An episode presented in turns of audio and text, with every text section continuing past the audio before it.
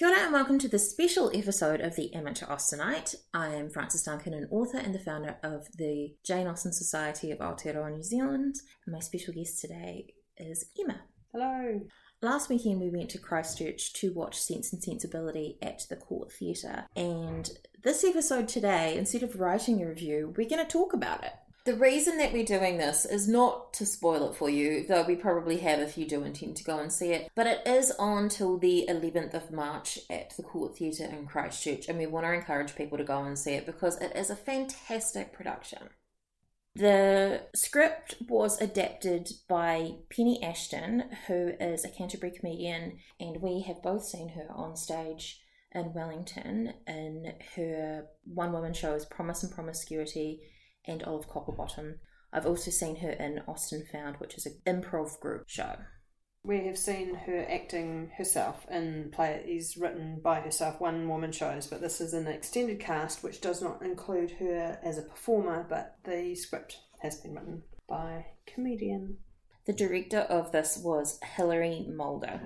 This is the first time it's been staged, yes? This is the first time it's been staged. I did ask Penny when I saw that it was coming out whether it was going to tour, and she said no. I understand it's a bit more difficult when you have six cast members as opposed to one, and they have quite an extensive set.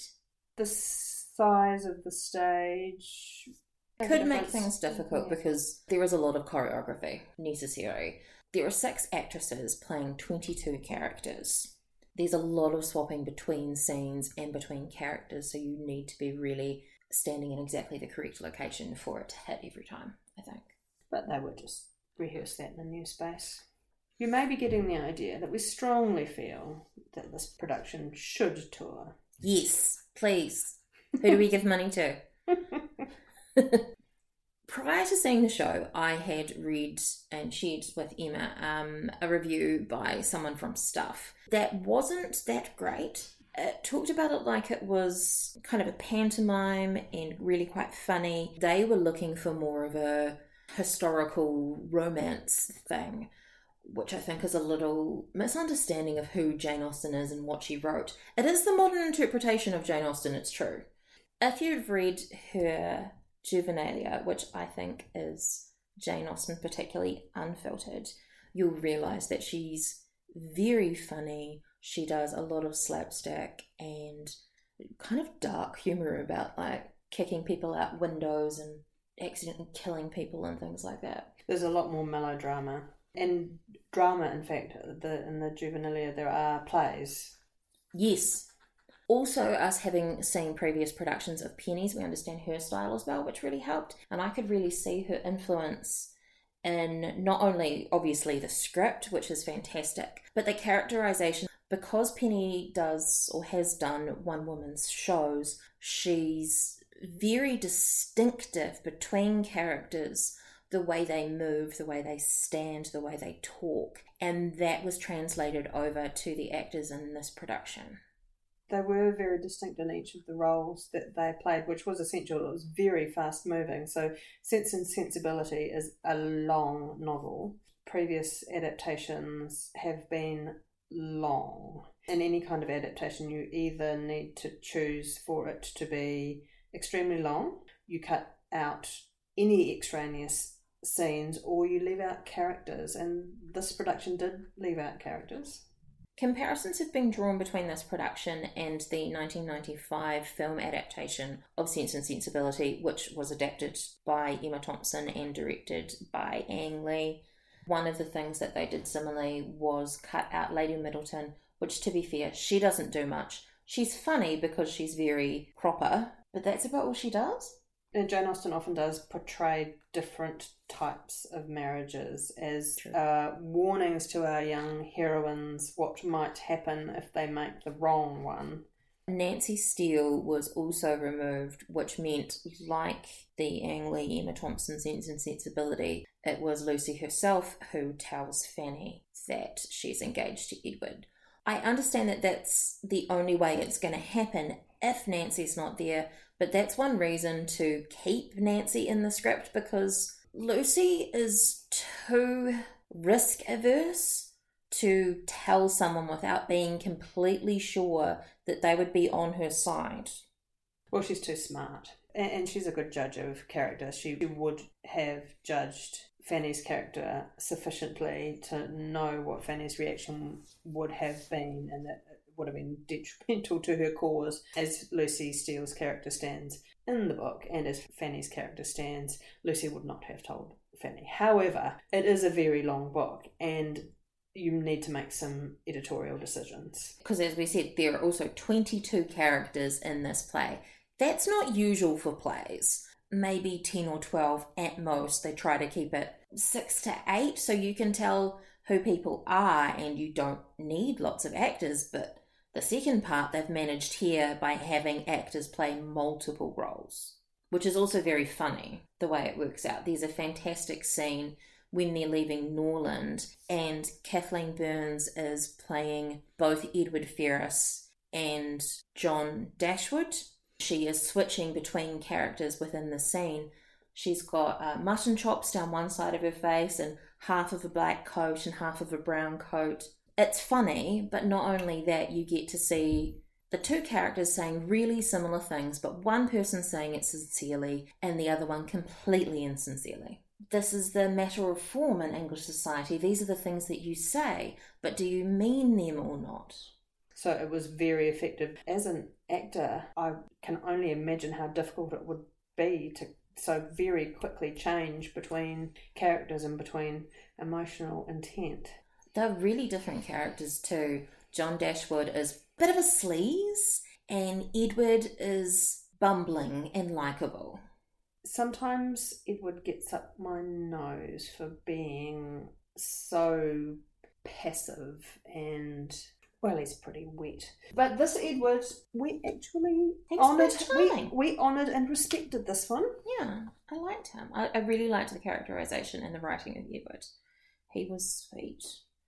Speaking about characters, Fanny was as I'd never seen her before. She was played by Kim Garrett and she gave her such a presence. She was very regal.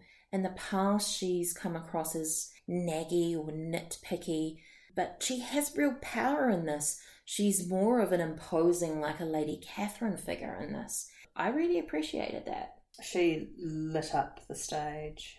Kim also played Sir John Middleton fantastic. Well, did you not know? It was very difficult. They were so good, it was hard to discern which actor was playing characters. They had completely different mannerisms, voices, everything, obviously, costuming. There must have been a very big whiteboard in the planning of who could play who. Presumably, Penny put it all in the script. Oh, yes. Must have. Anyway, back to Kim Garrett is Sir John Middleton. She even does a little jump and clicks her heels. It was hilarious, fantastic, exactly like Sir John Middleton as I picture him. And there was a marvellous hunting horn played each time Sir John appeared. So, how did you feel about females playing male characters? Unusual? I liked it, and this is something that we talked about after the show. Willoughby put his crotch in people's faces, and because it was a female playing the character, I was able to see the humour in this rather than feel physical discomfort, which I would have with the power dynamics had it been a male doing this to a female actress. There was also some intimate scenes, shall we say, which would have been really uncomfortable I was impressed by commitment to masculinity, mannerisms, and I think they inhabited males well without caricature. They could have lowered their voices and made fun of males in the way that sometimes male actors make fun of females when they're playing females, but they didn't. I thought it was very successful. I've, I've, rarely seen a female play a male character, and I thought it came off very well. I'd be really curious to know how male audience members felt about it. Even with the height differences, Rebecca Head playing Colonel Brandon was shorter than some of the other actresses, but they didn't have them right next to each other, which I think helped. But ordinarily, if you saw a shorter male, it would feel a little weird.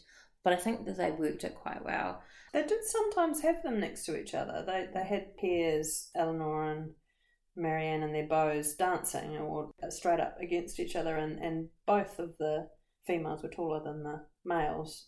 Although that also kind of added a little to the funny in some cases, but I don't think that was intentional. Colonel Brandon and Elinor were the only characters that were never played for laughs. I think they were the mm. only hmm. real serious characters. The others could like flick between being funny and being quite serious, and we could laugh at them. But we didn't laugh at Elinor and we didn't laugh at Colonel Brandon. And that was kind of nice to not have everything be a little frivolous. We had something stable we could depend on. Which is consistent with the novel, and I guess the lessons we are to learn about sense and the value of sense.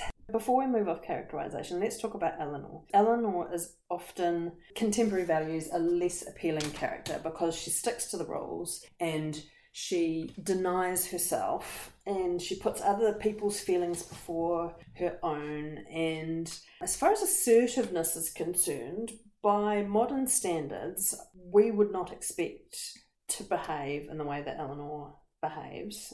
And so she's often seems like a stiff, unfeeling character, which is what Marianne accuses her of being. And we are to learn that actually, if you do the right thing, it all pays off in the end. This Elinor, I thought, was a really warm and not humorless. She smiled. The relationship between these two sisters was properly close, which you often see the differences between them, but in this production, you could see a close sisterly relationship where they really listened to each other and cared about each other. They, a couple of times they're comforting each other. There's a chaise long and the set representing a bed, and they hop in and cuddle each other to comfort each other. And she's just a far more sympathetic Elinor than you often see. Yeah, she doesn't come across as preachy like she mm. sometimes can. When she's stating the sense point of view, um, she's not laying down the law as to this is how it is. She is suggesting another point of view with regards to Colonel Brandon's character, for example, that she has always found him to be in, in this way. Yeah, she's not saying Marianne, you're wrong. She's mm. saying this is my perspective. And she can still see the humour in things, mm. which is often lacking in other adaptations.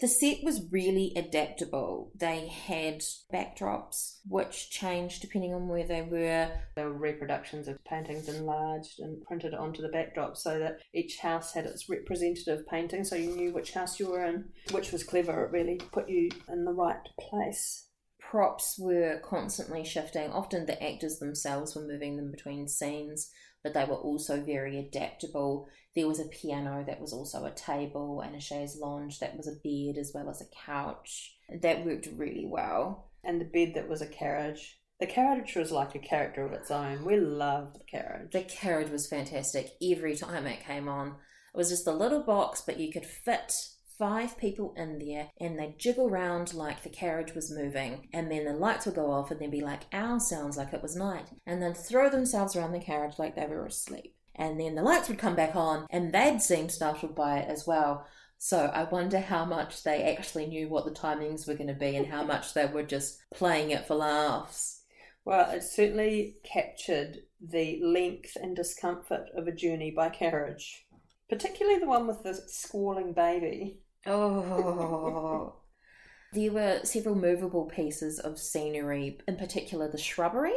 And at a ball scene, they had several crowds that moved around as well. That was, I think, a Hogarth print. So the backdrop was a ball scene, and then they had several smaller sections of ball scene which could move. They were on casters so that when the characters were moving around the ballroom, people were getting in their way. There were feathers and diamond necklaces attached to the movable parts of the scene, so it really caught the impression of being in a crowded room. It was very effective. And that, that same technique was used with the shrubbery. The shrubbery was wonderful. When you're walking around in the garden, the shrubbery was moving around as well, and there was a particularly delightful piece where Fanny was interfering in uh, the courtship of Elinor and Edward, and um, you could see her headdress appearing above the shrubbery. It was very effective, the pieces on casters. The soundscape was also fantastic. There were several scenes with ominous rain and thunder going on that worked quite well. Following Bridgerton's example, there were some instrumental of modern pieces. In particular, they did Back to Black by Amy Winehouse when Marianne discovers Willoughby is going, and it was really heart wrenching. It was. It was just the perfect piece of music emotionally for that moment. The other piece of music was oh, Jennifer Rush, 1983 or 1984, Power of Love. And this is played as Willoughby saves Marianne from her fall, exposing his manly chest in the rain. It's so dramatically played, hilariously, but also somehow manages to be serious. I don't know how they do that. It was high, high drama. Oh, Willoughby. I love the characterization of Willoughby. I've never seen him like this before. Well, he was a sexy beast. Not only that, but you could tell who he was. He was seducing everybody, not just Marianne, her entire family. In fact, when he leaves, he does this bit where he touches Mrs. Dashwood's face and she just about drills on the floor. We were big fans of their characterization of Mr. Willoughby. So, Mr. Willoughby arrives on a horse. Huge yes, horse. You heard, you heard me right. A real, not a real horse. a fake real horse. Uh, he is just the hero from a melodrama. The charisma. He, I think even the audience felt it. Oh, he was charismatic. Yes, and he rips off his shirt to tie up Marianne's sprained ankle and whisks her into his arms, and the rain's pouring down and the thunder's going. And as he rips off his shirt, he's he's wearing a, a fake muscled chest and he clasps Marianne to it. Oh, it's magnificent. I can see why you would think that this was somewhat pantomime but if you've primed your audience well, they are ready for that moment. The stage equivalent of a screen montage. You get your actors to swan across the stage, turning an hourglass. Oh, was wonderful. Throwing pieces of paper yes. with months written on them. Yes, so the calendar, the calendar gets ripped off, that gets thrown around, so you can you can see the passage of time. Yeah, so Willoughby seducing Marianne happened across that, and there were some very sexy scenes. Every time there was a sexy scene, Colonel Brandon would walk in and then walk off the stage, which was very funny. I was so mesmerized by the lust that I didn't even see Colonel Brandon. I think they portrayed why on earth Marianne behaved like she did so perfectly. Yeah. And you know, I really think that Jane Austen, I think she kind of meant us to. Because Willoughby is the man of her dreams. It's he saved her. It was very dramatic. He likes poetry. All of this. He is the big dramatic hero that Marianne has always dreamed of it's very physical. This sounds, don't be alarmed by all my talk of lust and physicality. There's nothing in there to scare the horses, but it just was a very, a, a portrayal of why Marianne was so sucked in, and it's not purely intellectual. No, he seduced her. There was a lot of physical comedy, uh, but slapstick.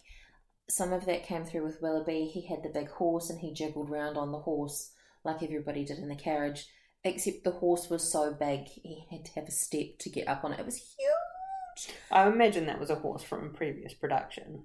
I don't know. You can't have too many horses in your props department. Between scenes, they sort of float across the stage with their arms in the air to indicate that they're swapping to another scene. Got a laugh every time. There was only one time that it stood out to us that it felt a little Yes, there was when it was when Mr. Willoughby had been dastardly, I think, and Marianne was just at her lowest. That it seemed that to get a laugh at that point was not appropriate. But I thought the physical comedy really added to it, and it was extremely well rehearsed. So the things that they did in unison were perfect timing, which really adds to the comedy of it. It was excellent comic timing. There's only so much you can do with a good script. You need to have people hitting their beats, and they did. All of the male characters had a bulge in their pants. Historical realism, that is. Before the invention of Lycra. I was not purposely looking at the crotches of the I think you were supposed to notice them. Yeah, because Willoughby kept putting it in people's faces. And because of that, then I happened to notice Edward would put his hat in front of his crotch the whole time, which worked really well, particularly because he was around like Elinor. And you're like, oh, is he? Is it because he's interested in Elinor? It could be an awkward movement, or it could be an aroused movement. It was funny. I think that it was about his character. It was showing us what his character was like. I think it would be quite important to just comment that when Mr. Willoughby is putting his crotch in people's faces, just imagine him putting his leg up on the chaise long that Marianne is sitting on. Oh yeah, he put his leg on everything. He was very much about man spreading. Mmm, lots of man spreading. That kind of guy. Willoughby obviously leaves Marianne for Miss Grey of fifty thousand pounds. In this production, she has fifty thousand per annum, and I mean I'm on Willoughby's side in that case. If she has fifty thousand per annum, who wouldn't marry her? I'd marry her. Yeah, me too. Just a, a minor point. I, do, I think it's probably best to take this production as a interpretation of the relationships in the spirit of Clueless, but that was one little a purist could not possibly let that go. Fifty thousand pounds per annum. Everything else, like, I'm fine with making some changes in that, but that felt wrong because that is an obscene amount of money. Just downgrade it, Penny, for when you're touring. Um, You're gonna tell a- her what to do. absolutely, a total of fifty thousand pounds, and put it in the one percent, and you just get the income off that. Thanks. if you hear this before the eleventh of March and you haven't been, whether you're a, a Jane Austen fan or not, it is an enjoyable night out. If you are an Austen fan, it will be more than enjoyable night out. It will be an absolute treat. That is our discussion on the 2023 Court Theatre adaptation of Sense and Sensibility. Thank you for listening, and we wish you happy theatre going. Happy thespianism. Happy thespianism. Oh, that's actually the actors. happy viewing. Just popping back in to let you guys know that we have merch now. I haven't actually got merch with my face on it. That seems a little weird to me, but if you really want it, let me know and I'll do that. There's merch of the Jane Austen Society of Aotearoa New Zealand's logo, uh, some Jane Austen merch, and some Pride and Prejudice, heavily Pride focused merch too. It's on Redbubble and the link is in the notes. Happy buying!